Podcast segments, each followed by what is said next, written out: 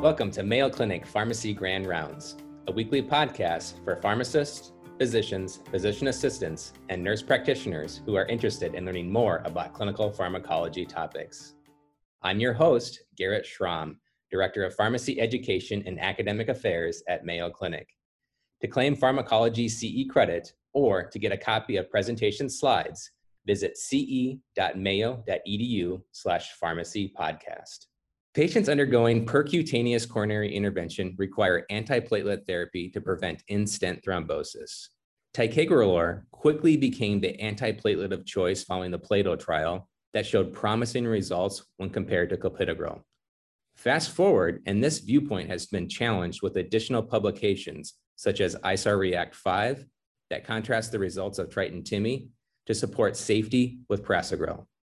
Here to put the pieces of the optimal P2Y12 antiplatelet puzzle together is Mayo Clinic pharmacist Dr. Cassandra Schmidt. Today, I will be challenging the notion that antiplatelet agents are one size fits all. Starting off, we will review the American College of Cardiology and the American Heart Association, Association guidelines. Uh, however, just like our antiplatelet agents, patients are often not one size. Patients are often falling into gray areas of the guidelines. And so therefore, we will review the literature, both old and new, to talk about the safety and efficacy of our three antiplatelet agents, and then tie it back to patient-specific factors that may influence P2Y12 prescribing. So we'll start off today with a patient case. CS is a 74-year-old female who presents to the emergency department with acute onset chest pain and left arm pain. She has a past medical history of migraines, acid reflux, and acute ischemic stroke, for which she takes pantoprazole, topiramate, and aspirin. The ED team is concerned for an acute coronary event and collects an EKG that shows ST elevation in the anterolateral leads concerning for myocardial infarction. This, combined with her increasing troponins, sets off the STEMI activation, and the patient is then whisked away to the cath lab. The coronary angiography report reads that the patient has a 100% obstruction of the right middle coronary artery and for which the patient receives one drug-eluting stent. Now, while the patient did receive an initial antiplatelet load in the emergency department, the cardiology team then asks you, which antiplatelet do you recommend? So if you could take out your phones or on your computers, go to pollev.com forward slash Mayo RX, and then go ahead and select uh, your answer choice that you think is most appropriate. So for answer choices, we have A, ticagrelor, B, clopidogrel, or C, prasugrel. And I'll just give everyone a few moments to go ahead and respond. All right, so I'll go ahead and stop polling there. Uh, and here I can see that we're pretty split between recommending ticagrelor and clopidogrel. And then it looks like maybe about one or two, page, one or two people voted for prasugrel. So let's take a look at uh, our literature and our guidelines and see what's recommended. So before we move on, I would like to introduce our antiplatelet agents just as a review. So we have clopidogrel, ticagrelor, and prasugrel. Uh, each of these agents is loaded during acute coronary, coronary event and then requires once to twice daily dosing. But one of the biggest uh, differences between agents here that I want to draw your attention to is the differences in metabolism. So clopidogrel is a prodrug that requires CYP2C19 conversion to the active metabolite.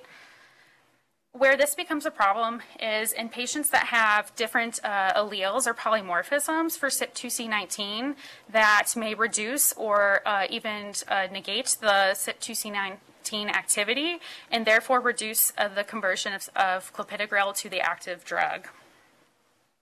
So we'll uh, discuss this further, um, but in regards to other differences in antiplatelet agents, uh, one of the most, or what the second concern I want to dr- draw your attention to is cost with our agents. So bo- both clopidogrel and prasugrel are uh, available as generic drugs right now, and according to GoodRx, these can be um, acquired at cash prices of about 9 to twelve dollars per month. However, ticagrelor remains as brand name only and is quite costly to patients at nearly $400 per month. So looking at the prescribing trends, on the graph we have on the left is uh, prescribing trends in the United States from 2008 to 2016.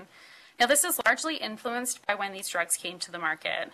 So, clopidogrel was our first P2Y12 antiplatelet agent, approved in 1997. For the first decade, it was the standard of therapy since it was our only choice. Then, in 2009, prasugrel was FDA approved and quickly began, became uh, part of the market share as patient as providers started prescribing less clopidogrel and more prasugrel. Then in 2011, ticagrelor was also approved. We continued to see further reductions in the prescribing of clopidogrel, and I would say a slight decrease or um, moderately the same amount of, prescriptions for prasugrel, and then an increasing number of prescriptions for ticagrelor.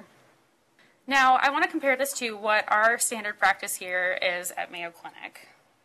So this graph on the right displays our inpatient uh, orders of P2Y12 agents at Mayo Clinic St. Mary's Hospital. So over the last six months, we can see that clopidogrel was ordered the most frequently at about 48,000 inpatient orders. Then we have ticagrelor at less than 200 orders and prasugrel only at 21 orders here in the last six months. So now that we understand nationwide trends and what our practice is here at Mayo Clinic, let's take a look and see what the guidelines recommend. So starting off, I have the 2014 ACC AHA NSTEMI guidelines. And they recommend that it's reasonable to consider ticagrelor over clopidogrel, but there's not much mention of prasugrel. Then we have the 2016 ACC AHA uh, STEMI guideline updates, where they say that it's reasonable, again, to consider ticagrelor over clopidogrel, and that prasugrel is also a reasonable option if there's no stroke or TIA history. And then last but not least, we have the European Society of Car- Cardiology STEMI guidelines, which recommend patients be given ticagrelor or prasugrel, and that clopidogrel should only be used in limited cases where ticagrelor or prasugrel is unavailable uh, contraindicated or uh, too costly for the patient. So we'll move right along into our first trial. We have the Triton-TIMI trial, which looked at prasugrel versus clopidogrel in about 14,000 patients. So these patients had to present to the emergency department with at least 10 minutes of symptoms for concerning for acute coronary syndrome. Now this did include both NSTEMI and STEMI patients. So patients were randomized to receive either prasugrel versus clopidogrel, and then were continued on DAPT therapy for 12 months, and were followed up for the primary outcome of cardiovascular death, non-fatal MI, and non-fatal stroke. And then for our secondary outcome, we have TIMI major bleeding. And I'll just touch on the TIMI major bleeding definition here. Uh, but essentially, TIMI major bleeding is the incidence of any intracranial hemorrhage, a drop in hemoglobin of at least 5 grams per deciliter, or fatal bleeding. All right, so for our primary outcome, uh, we have the cumulative incidence of cardiovascular death, myo- non fatal myocardial infarction, and non fatal stroke. We have the blue lines that represent this primary outcome, and we see a reduction of 2.2%, an absolute reduction of 2.2% with the use of prasugrel compared to clopidogrel. Now, this was a statistically significant difference with a narrow confidence interval, and I feel comfortable saying that prasugrel uh, lowered the risk for patients uh, in having the primary outcome of cardiovascular death, MI, and stroke. And then for our safety outcome, again, we have TIMI major bleeding. So this is represented by the red lines at, at the bottom of the graph. And here we see an absolute difference of 0.6% increased uh, incidence of TIMI major bleeding with the prasugrel. And again, this was statistically significant and shows that prasugrel uh, may be associated with increased bleeding when compared to clopidogrel. So with Triton TIMI, they did do many subgroup analyses and post hoc analyses. So on the left, we have our forest plot of three different subgroups where uh, we saw a actual risk reduction in patients that did better with prasugrel so in patients that had diabetes, they had a 30% risk reduction from the general primary outcome. And this was also uh, seen in patients that were 65 years or less or had a creatinine clearance of 60 mLs, uh, mLs per minute or greater. Now, each of these values were statistically significant and suggest that these uh, patients could benefit more so from prasugrel than the standard population. Moving into a second post hoc analysis, we have an outcome that looked at the death from any cause, myocardial infarction, stroke, and non CABG bleeding. So I did mention that patients uh, that prasugrel was associated with an increased risk in TIMI major bleeding, and this was found to be most significant in patients that had a prior stroke or TIA, TIA history, uh, which is one of the reasons why that is a contraindication to the use of prasugrel uh, from this trial. And then also patients that were ages 75 years or older or a weight less than 60 kilograms. So at the end of the study, they did a sensitivity analysis and pulled uh, these uh, pop patient populations from the box on the right out of the analysis. And when that was done, there was no difference between uh, clopidogrel and prasugrel in the rate of major bleeding. So to me, this suggests that prasugrel is safe to use in patients with the exception of the patients listed in the red box. All right, so we've just talked about prasugrel versus clopidogrel, and now we have the next trial, which is the Plato trial from 2009 that compares ticagrelor to clopidogrel. This was another large uh, study with just over 18,000 patients, that, and that included patients that had uh, STEMI or NSTEMI. So the proportion of patients uh, for these ACS types was a, just under 40% for STEMI and about 43% for non-STEMI. They followed these patients for up to 12 months uh, and looked at the primary outcome. That's a CV composite score that I'll touch more on on the next slide. And then our secondary outcome, again here, is TIMI major bleeding. And one thing I do want to point out, again from our baseline characteristics, is the dosing strategy that was used for clopidogrel. So patients in either the ticagrelor or clopidogrel arm were eligible to receive clopidogrel loading doses in, uh, in the ED prior to PCI. But I do want to point out that with clopidogrel, about 60% of the patients got a 300 to 375 milligram dose, and only 20% of patients got the full 600 milligram dose, which is our standard of practice today. So on the left, we have our primary outpoint, which is a uh, primary endpoint, which is a composite of vascular death, myocardial infarction, or stroke at 12 months. And we see that ticagrelor is associated with a lower incidence of our primary endpoint. So we have 9.8% versus 11.7% with clopidogrel, and this was statistically significant in favor of ticagrelor. And for our safety outcome of TIMI major bleeding, we really see no difference between ticagrelor and uh, clopidogrel. So 7.9% versus 7.7%. And again, this was not statistically significant for increased risk of bleed. So I want to tie this back to, again, our subgroup patients. So looking at our forest plot, we see that patients that were randomized uh, in this study that were located in North America actually preferred clopidogrel. So you might be thinking, okay, what does location have to do with it? Well, uh, currently our standard aspirin dosing is 81 milligrams per day uh, here in North America. But at the time of this study, uh, our practice was full dose aspirin. So, in more than half of the patients from North America that were enrolled in uh, this trial, they were uh, all on full dose aspirin. So we call this the North American paradox. And uh, with ticagrelor, we know that um, higher doses of aspirin increase the risk for bleeding, which is why we cap dosing for aspirin at 100 milligrams. So this could uh, kind of be due to, or the difference of uh, patients in North America not benefiting ticagrelor could have been due to the aspirin dosing specifically. And then we see in patients that weighed less than 80 kilograms, that were 75 years or older or that had unstable angina had uh, an attenuated effect from ticagrelor. So they didn't do as well with ticagrelor as the rest of the general population did. So that would lead me to maybe consider an alternative agent such as clopidogrel in those patient populations.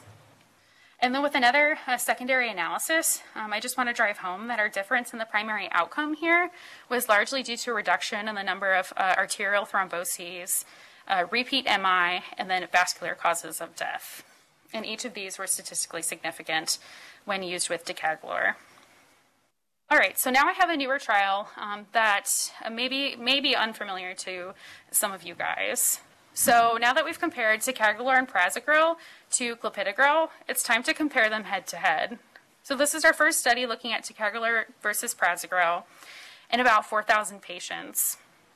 So these included uh, all ACS types of patients and uh, patients that were also planned to go to PCI during the index hospitalization. So as far as baseline characteristics go, we had just over 40% of patients being STEMI patients, and again, uh, about 46% being NSTEMI patients, which uh, follows suit with our previous trials. About 84% of patients in both arms did go for PCI, and relatively few patients uh, needed to go to CABG following PCI. And as far as loading doses go, um, I do want to draw your attention to this because this is really important to the design of this study. But in the REACT 5 trial, uh, this was not so much a head to head trial looking at two different drugs, but more so two different dosing strategies. So for this trial, in the STEMI population, as soon as they identified STEMI, those patients were loaded with their antiplatelet agent as soon as possible after randomization.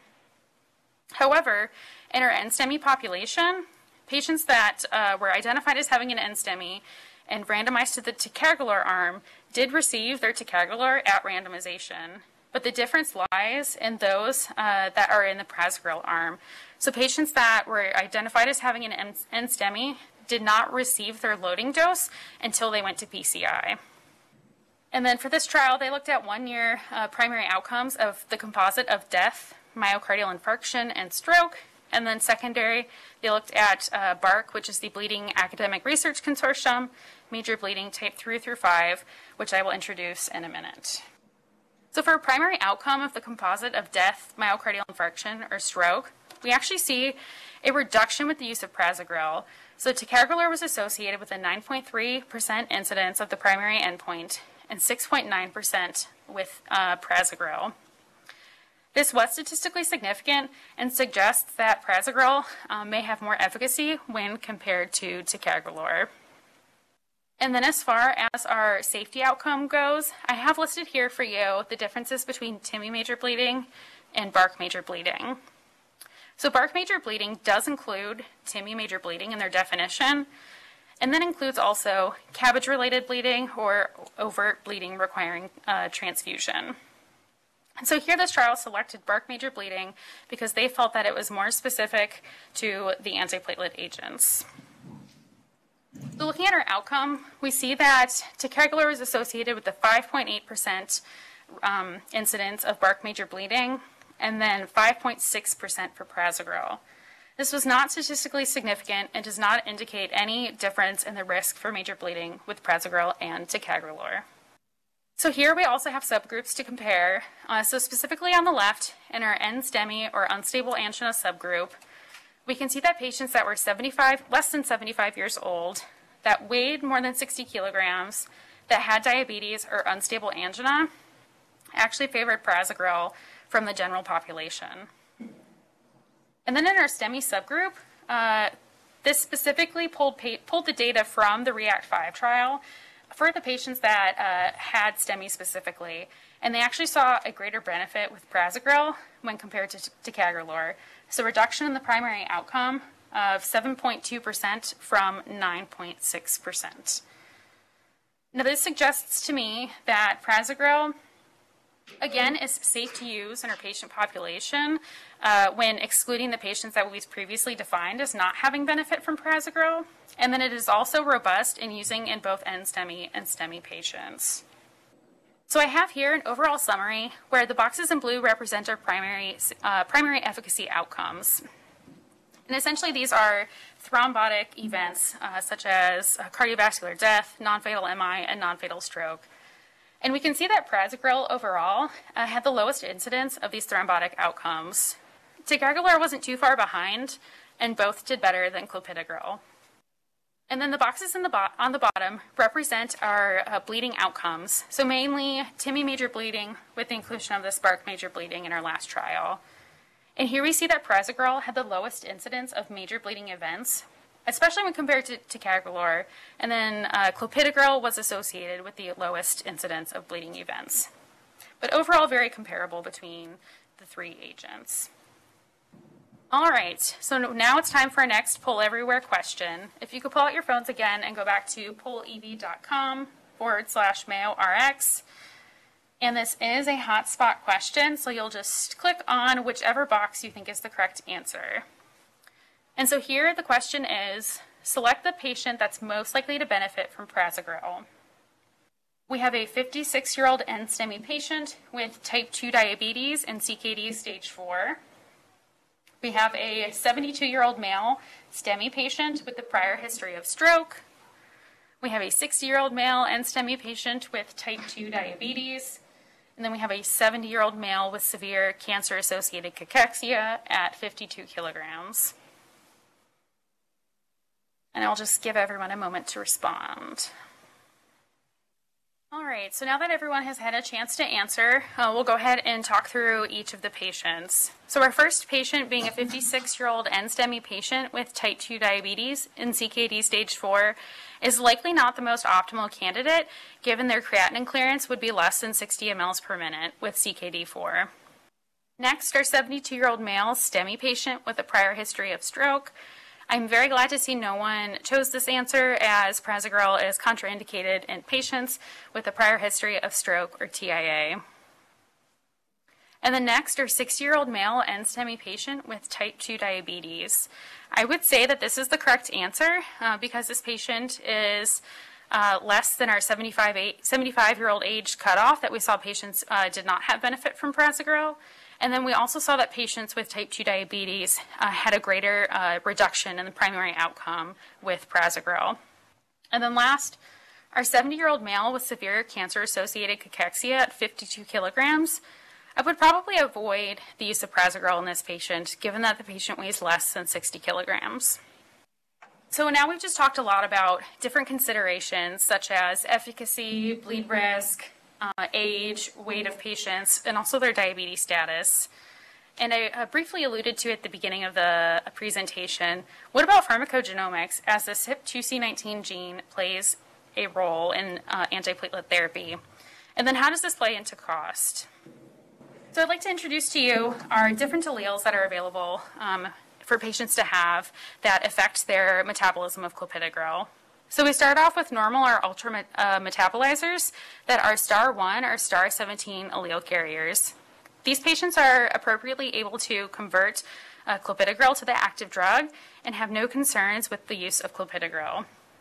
Next, we have our intermediate metabolizers that contain at least one star 2 or star 3 allele. Now we know that the star 2 or star 3 allele is associated with a reduction in activity of CYP2C19, so we consider these patients to be intermediate metabolizers. And last we have our poor metabolizers. These patients have at least two, either CYP2 or have two of either the star 2 or star 3 allele. So they can have two twos, two threes, or a two and a three. And these patients are associated with loss of function of the CYP2C19 metabolism and again, uh, rec guidelines recommend considering alternative agents. Now, the incidence of these alleles or the frequency that they occur in the general popul population is important for us to know. Uh, a single star 2 or star 3 allele is present in the general population of about 32%. However, this is specific to um, people of certain ethnicities and uh, specifically in East Asians and Central and South Africans. So in people of East Asian descent, uh, they have at least one star 2 or star 3 allele, and the incidence of that is about 50% of the population. And then as far as uh, Central and South Africans go, it's slightly lower at about 20% of the population. So here we have our first trial uh, looking at uh, genotyping as a uh, prescribing algorithm in patients receiving antiplatelet agents. So this was about 2,500 patients that were all STEMI patients that had undergone a percutaneous coronary intervention with stent placement. Here, our primary outcome is again the composite of cardiovascular death, non-fatal MI, and non-fatal stroke. And then our secondary safety outcome is Plato major bleeding, which is again a new definition for us. Uh, so Plato major bleeding does include the TIMI major bleeding that I introduced to you at the beginning, and then adds on patients that experienced hypovolemic shock from bleeding as well as cardiac tamponade. So our study design is a little unique, and I'll walk you through it. We have 1,200 patients randomized to genotype and 1,200 patients randomized to the standard of care. In the genotype group, patients were genotyped prior to the initiation of therapy. Patients that were carriers of the loss of function allele, so either one or two star 2 or star 3 alleles, were given ticagrelor. And here we can see that 39% of patients did receive ticagrelor. And then in the other arm, patients that were not identified to have a loss of function allele were given clopidogrel. Then we have our standard arm of therapy. Now, the European Society of Cardiology guidelines came out right before this trial uh, began, and the European Society of Cardiology had recommended everyone consider the use of ticagrelor or prasugrel. So this study actually decided to use their standard of, use ticagrelor in their standard of therapy arm which may leave you kind of wondering why. Because if we're looking to determine if pharmacogenetics or pharmacogenomics improves patient outcomes, then wouldn't we compare it to clopidogrel? So as far as our outcomes in the study go, we have again our composite uh, outcome here, which does include major bleeding in it. Uh, so with our genotyping group, we see 5.1% uh, cumulative incidence of our composite primary outcome, and then 5.9% of our uh, composite primary outcome in the standard group. So we have a slight reduction in uh, our incidence, and this did remain statistically significant for non-inferiority. As far as Plato major bleeding goes, genotyping was associated with a uh, reduction in major bleeding. So 9.8% of patients in the genotype group experienced Plato major bleeding, while 12.5% in the standard of therapy group experienced bleeding. And again, this was statistically significant for non-inferiority in favor of the genotyping group. So some conclusions that we can draw from the popular genetics trial is that pharmacogenomic testing was non-inferior to standard prescribing. Pharmacogenomic testing uh, may, the use of pharmacogenomic testing may contribute to lower bleed rates in patients when identifying candidates that are um, optimal candidates for clopidogrel rather than the use of standard ticagrelor. And then I would say that a major limitation of this trial is that the standard of therapy arm uh, was uh, patients that continued on to ticagrelor therapy, as I would have liked to see how the outcomes would have differed in patients receiving clopidogrel that were not genotyped. All right, next up we have our TAILOR PCI study.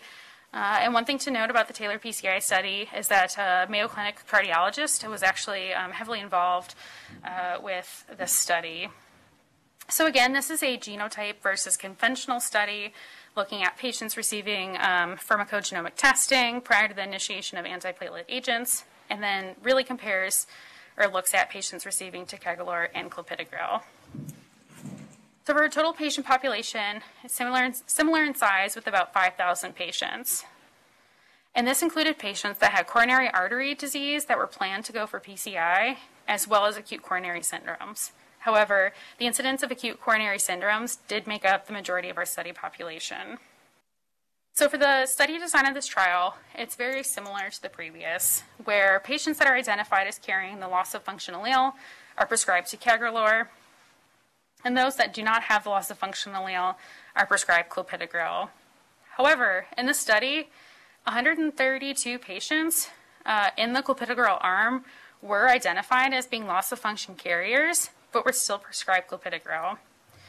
The authors note that this was due to inconclusive testing results or patient or provider preference, but it's definitely something to keep in mind. And then in our conventional arm, we have uh, a majority of prescribing done with clopidogrel here, and then uh, very few patients were uh, given ticagrelor. And then you may be wondering, okay, so how do we know which patient in the conventional arm had the loss of function allele?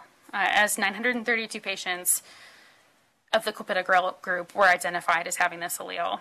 So they did genotype patients at the end of the study. That way, there was no ethical concerns with knowing the patient's genotype and continuing to give them clopidogrel anyways. So for primary outcomes, we see that uh, genotyping was associated with a lower cumulative incidence of the composite of death, myocardial infarction, stroke, stent thrombosis, and ischemia.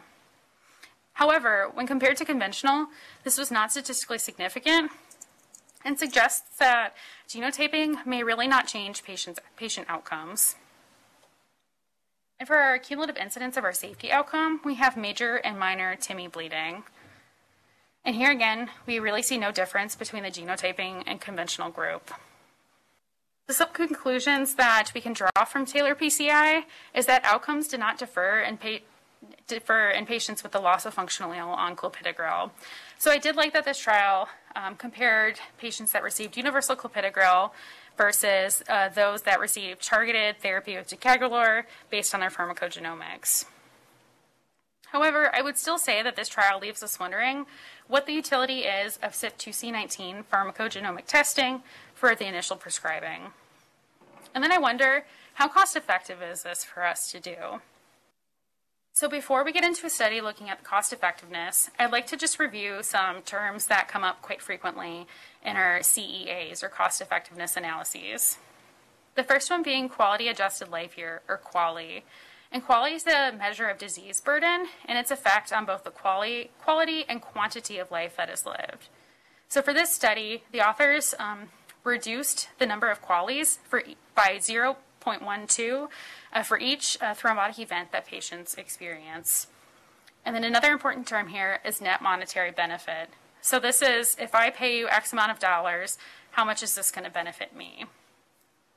And usually this is from the perspective of the payer in these studies. So for net monetary benefit, we have quality adjusted life years multiplied by willingness to pay.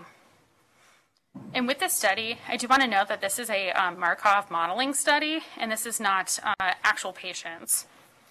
They did use uh, data from the PLATO trial to um, to kind of uh, replicate the incidence of primary outcomes and sa secondary safety events throughout their uh, modeling analysis. And then they did use the costs listed here, but we will talk about these further. All right, so initially they looked at three different prescribing strategies. The first one being universal clopidogrel, which is just clopidogrel for everyone without pharmacogenomic testing. Then they looked at genotype guided escalation, which is essentially giving patients clopidogrel and then escalating them to ticagrelor if they carried the loss of function allele. And then next we have non-guided de-escalation. And in this strategy, patients are given 30 days of ticagrelor and then switch to uh, clopidogrel for the remainder of their DAPT therapy. Drawing your attention to our QALY column, we can see that the non-guided de-escalation was associated with the greatest number of quality adjusted life years. So this would indicate that patients have a higher quality and a higher quantity of life uh, for their disease burden or their acute coronary syndromes. And then the next important thing to consider is how much does this cost for this uh, increase in the quality adjusted life years? So we can see that the genotype guided escalation was associated with the most significant cost at nearly $6,500. And when normalizing our QALY to our total cost, we can see that the non-guided de-escalation essentially gave us the most bang for our buck with the lowest uh, cost per QALY. The study then goes on to compare this to two other uh, prescribing strategies. So we saw that non-guided de-escalation was our most cost effective compared to our previous two. And then they compared this to genotype guided de escalation, where patients were started on ticagrelor and then de escalated to clopidogrel if they were not loss of function carriers. And then this was also compared to universal ticagrelor, where everyone received ticagrelor without pharmacogenomic testing. So again, looking at our QALYs, we can see that universal ticagrelor was associated with the greatest QALY. However, it was also the most expensive because ticagrelor is an expensive drug. So when normal, normalizing our QALY and our total cost, again, we see that non-guided de-escalation therapy with 30 days of ticagrelor and then the remainder of DAPT therapy with clopidogrel is our most cost effective. Now, with any cost effectiveness analysis, there are a lot of assumptions that are made assumptions about the cost of the drugs, a cost of assumptions about uh, the cost of medical treatment and testing, as well as the incidence of all of the events. But one of the most patient-specific factors here is the cost of ticagrelor. So how much is this going to cost the patient? And so the study does a one-way sensitivity analysis, varying the cost of ticagrelor. And so when ticagrelor costs less than $58 per month, uh, it actually favored universal ticagrelor for everyone. However, this is not really optimal as ticagrelor often uh, does not cost less than $58. Next, we have a range from 58 to 191, which some patients may fall into. But here we can see that the pharmacogenomic uh, guided de-escalation, so uh, patients starting on ticagrelor and then de-escalating to clopidogrel if they did not have the loss of function allele, uh, benefited the most at this cost range. And then we have last we have when uh, ticagrelor would cost more than $191 per month. We see that the non-guided de-escalation um, regimen or strategy was the most uh, cost-effective strategy for providers to use. And I would say that for the most part, this is where patients would fall. And obviously, uh, this depends a lot on uh, what kind of insurance plan the patient has, what if they've met their deductible, if they're in the donut hole. And so again, these studies rely on a lot of assumptions. So some conclusions we can draw from our pharmacogenomics and pharmacoeconomics studies. We see that there's numerous strategies that exist in post-PCI antiplatelet prescribing, and we're really not limited to just prescribing one agent for the duration of DAPT therapy. These studies also showed that non-guided de-escalation may be the most cost-effective choice in patients for P2Y12 prescribing. Now, I know that other institutions that I've had the opportunity to see uh, as a pharmacy student, uh, I did see institutions that uh, actually applied this practice. And so patients would get 30 days of ticagrelor, and sometimes actually was able to get that for free uh, with coupons. And then we're switched to clopidogrel. And then last, again, with all of our pharmacoeconomic trials, uh, there are assumptions that may limit external validity to individual patients as well as to our entire patient population. So now that we've talked a lot about different patient-centered factors, I want to know what the most important is for you when you choose an antiplatelet agent. So go ahead and type in your response. So I'll go ahead and talk about some of these as they continue to roll in. Uh, but I saw cost obviously was a big concern. Um, I think cost is definitely limiting to patients when prescribing antiplatelet agents, um, and essentially is associated mostly with the cost of ticagrelor, as both clopidogrel and prasugrel should be available um, at less than $15 per month. I also have seen uh, effectiveness and efficacy. So I think I provided a good amount of data suggesting that uh, we have similar efficacy between agents, but that um, and ticagrelor may be associated with increased uh, effectiveness. And then I also saw one that I wanted to talk about was shortness of breath and side effects. So one thing that I haven't kind of uh, discussed through each of these trials is adverse effects experienced by patients. So with all of our trials that looked at ticagrelor, uh, there was a varying range of patients that discontinued use of ticagrelor due to dyspnea. So with the dyspnea, uh, it ranged from about 1% to I think as much as 14% in the trials that led to discontinuation, and is definitely a consideration for prescribing. So wrapping up with some final recommendations, I will say that prasugrel should be considered as one of our initial uh, agents for antiplatelet of choice. We've shown that uh, prasugrel is associated with a lower uh, incidence of cumulative thrombotic events without an increased risk of bleeding, as long as it's not used in the subgroups of patients that we've previously identified. In patients that are not eligible to receive prasugrel, I would recommend ticagrelor in the following patients. So I think that it's reasonable to use ticagrelor with the 30-day de-escalation, de-escalation strategy that we've previously discussed. I would also consider ticagrelor in patients that have a prior stroke or TIA history that contraindicates them from using prasugrel. I would also consider patients that have a high risk ethnicity, such as our East Asians or South and Central Africans, to be given ticagrelor, even though our pharmacogenomic studies did not uh, show it really any uh, increased benefit with doing pharmacogenomics. And then and last, thrombotic risk, I would recommend ticagrelor in these patients just because clopidogrel was associated with a slightly higher uh, incidence of thrombotic outcomes. And then for clopidogrel specifically, I would recommend patients that are at an elevated bleed risk if they are 75 years or older, if they weigh less than 60 kilograms, if they have significant cost concerns, or if they have adherence issues. Now, in comparing this to what our current practice is, I would say that most of our patients uh, get clopidogrel. However, a number of those patients are likely uh, eligible to receive other antiplatelet agents.